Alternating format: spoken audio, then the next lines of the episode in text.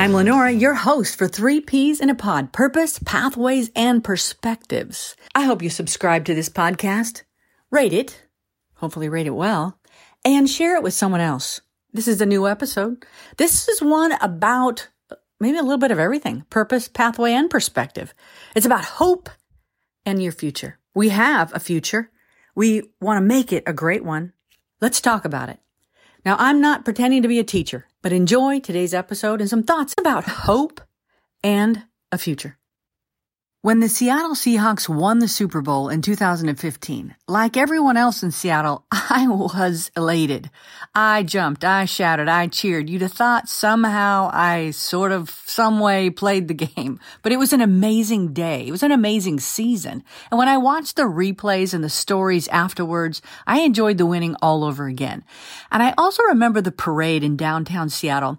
I watched the parade from one of our office buildings with several other friends. And I kind of got this epiphany.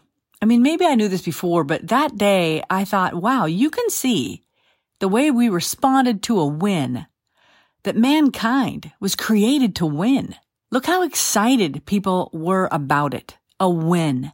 Humans were intended, made for, created, I believe, to win. Obviously, we don't win always, but we sure enjoy it when we do.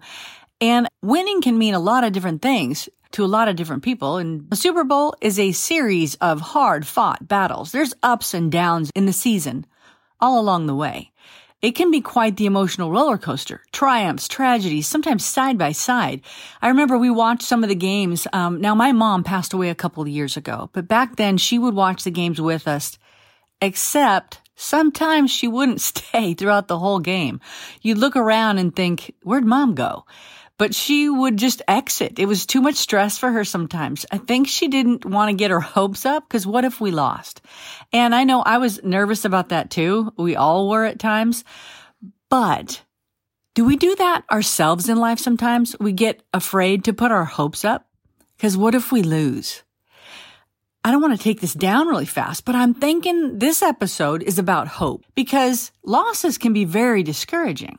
And though we will certainly have losses in life, we certainly overall have a desire to win. Now, if you're feeling hopeless or really struggling, especially in a year like this, how do you get back to a place where you feel encouraged? So let's talk a little bit about hope. I looked up hope, even though we think we know what the definition of a word is. And I like this definition, a confident expectation for good. So do you have one? Do I have a confident expectation for something good in my future? What do I believe about my future? What do you believe about your future? Because if we don't believe something good, we can get really stuck. There's a saying, hope deferred. And deferred means postponed, put off, over and over, put off, makes the heart sick. But a desire satisfied is a tree of life. So what do you desire? What do you hope for? Do you have a confident expectation for good in your future? Do you expect a good future? I remember in my 20s, a time where I should have been the most excited about my future. I went through some mental health issues, and I think it's more common than we think. So I want to be a part of helping people not be afraid to talk about it. But if you have been in a place or are in a place or know someone who's in a place that has really lost hope and hope for their future, I'm going to give a couple things that I hope will stir up hope again. So I know that I had some really wrong beliefs in my twenties. Belief about my own value, belief about whether I could even succeed. And I was spiraling into a place where I didn't even think about a future but I needed hope stirred up again for a future. Now I'm a person of faith, so I could talk to you all day long about how much I think God helped me and other people help me get hope again. But whether or not you're a person of faith, I want to give you some practical thoughts. One is use your imagination. There's a book I read uh, called The Fourth Dimension by Dr. Cho. And it is a, a book with faith talked about in it, but boy, does he talk about using your imagination. The human imagination is incredibly powerful, and you want to use your imagination for you. You don't want to let your imagination be used against you. So what are you thinking about? What are you imagining? Are you imagining some good things? Can you see some good things for your future? Maybe you should get out a piece of paper and a pen or pencil and write down some ideas, good ideas that you can imagine for your future. An imagination is powerful. And if you let your imagination get filled up with negative things and thoughts of only losses and repeat failures, you're going to discourage yourself. So you're going to have to on purpose make a shift, change the station in your mind and begin to imagine some good things. Uh, use either a person's voice or a podcast like mine or a podcast like others or read a book and stir your imagination for good. Put some pictures in front of your mind, pictures in front of your eyes, good things into your ears to help your imagination for good things. So you can stir up hope again for your future. Another thing to do is use your words. You're not going to believe anyone's words more than those from your own voice. Your voice matters. So are you in a habit of speaking good words about your own future to yourself? I remember, again, I started this in my 20s somewhere, and I felt really stupid when I did it, was to speak in the mirror good things to myself. Say good things to myself. Become friends again to myself and partner with myself for a good hope for a future. Use your words. Use your imagination and get help from other people with maybe a better imagination than you right now in stirring up hope and speaking life. I know for me, I really like Joel Osteen.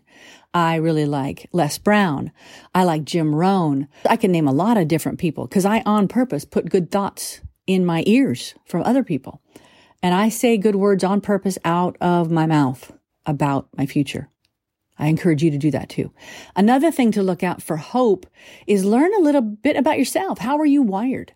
I really liked a book called The People Code and a book called Five Love Languages. It helped me understand what drives me. How am I motivated? Um, are you motivated primarily by connection with other people, by achievements, by fun, by just life's a party, or by peace? That can be a tough one these days about wanting peace. So find out about how you're wired because you're unique and you matter. What else? What are your talents? You might wonder if you have any. You probably actually take your talents for granted. There's so many different kinds. Um, there's drawing, writing, planning, speaking, fixing, figuring, people that are explorers, discoverers, teachers, people that just like improving things, people that just want to help, people that are givers. There's all kinds of talents. Which talents do you have? You have at least one. And stir that up and stop taking it for granted. Everybody's not good at what you're good at.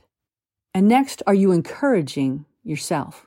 Now, if you're not feeling like encouraging yourself because maybe some uh, really difficult things have gotten you stuck, I want to recommend this book to you The Grief Recovery Handbook. I'll probably need to do an episode later or interview maybe the author, if I'm fortunate, to learn about the importance of grief. We have losses in life. Sometimes they're devastating, and you might need time to grieve. I went through a divorce years ago, and that was not my plan for a happy life. It was incredibly painful. And I did a lot of grieving. I shed a lot of tears and I needed to, probably more tears in one year than I had all the years prior, but I needed it. My mantra was cry when I need to cry, talk when I need to talk. And even if I had hope, I still needed to grieve. And I talked to other people about it too. I also went through the loss of my mom a couple of years ago to cancer, and my children went through the loss of their father to cancer. They both happened in very close proximity. Their father died, and then three months later, my mother died in the same facility in the room next door. That was a tough year for me. There's lots I could talk about, but again, that was a season where I needed to grieve losses and respect the time to recover from all that stress. That's an important thing to do. Do you know that sometimes people that have addiction or are, seem to be, quote, chronically depressed or things like that, and they're stuck? Sometimes it's because you need to grieve the losses, respect that process. And after respectfully acknowledging and grieving those things, being able to let them go And sometimes it involves forgiveness and untangling things. Who knows? Every situation is different, but there's ways out to a great new future.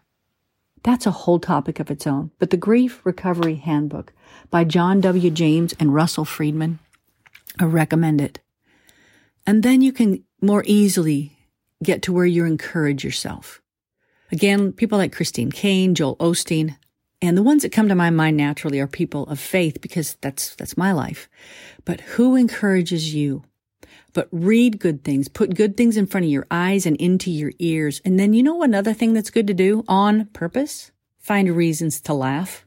Find reasons to be silly. Do you know that people that laugh a lot live longer? They're healthier. They have better relationships. And if you think, well, gosh, there's not a whole lot of things to laugh about right now, well, find things that are disconnected to anything that's practical and just laugh. There are some funny things on the internet. There are funny memes out there or whatever, but find ways to laugh. Find reasons to disconnect from the challenges of life and just find what you can be grateful for, what you can laugh about. And gratefulness is another big one. What can you be thankful for? What can you be? There are some things, and as more you focus on them, begin to write them down. Write one down every day. Add to that list. Say it out loud. These are things that can encourage you. This is not meant to be any type of complete teaching, but just some thoughts about your hope, about stirring up hope and a future. And I did an interview recently on a book called Struggle Well by Ken Falk. I highly recommend that. I highly recommend so many different things. In other words, building a life worth living, a life you deserve, takes some work. I work out a little bit, but I know some people who work out a lot. And I know that at the beginning, you can't lift as big of weights as you can later on because it's a workout and it takes time. It takes energy and there's a little bit of pain sometimes, but you get stronger. That's what it can take as a workout sometimes to get back to a place of hope. But reach out. It's common for humans to struggle. There will be struggles in life. And some of you have dealt with so many different things and so much harder things than I have. But I know what it's like to wonder, how can I get through the next day or the current day I'm in? But I did. Now for me, I'm always going to say, God help me. I have no qualms about saying that. I do believe people were created to win and that hope can be restored. And I want you to build some ideas, use your imagination, use your words, use your energy, reach out for help. If you don't have a lot of friends right now, then you start with things like podcasts. You read books. Do what you can, but you stick with us. There's no one else like you. There's no one that can repeat what's possible for you to accomplish. You have a purpose on this earth. You have talents you probably don't even know about yet. I promise you it's worth it. I've been there.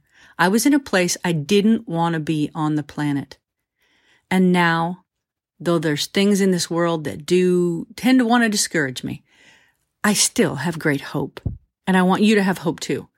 But again, make the effort. You're worth it.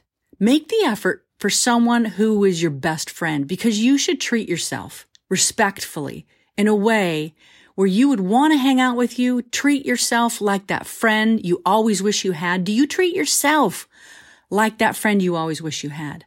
Do you love, accept, honor, and respect yourself?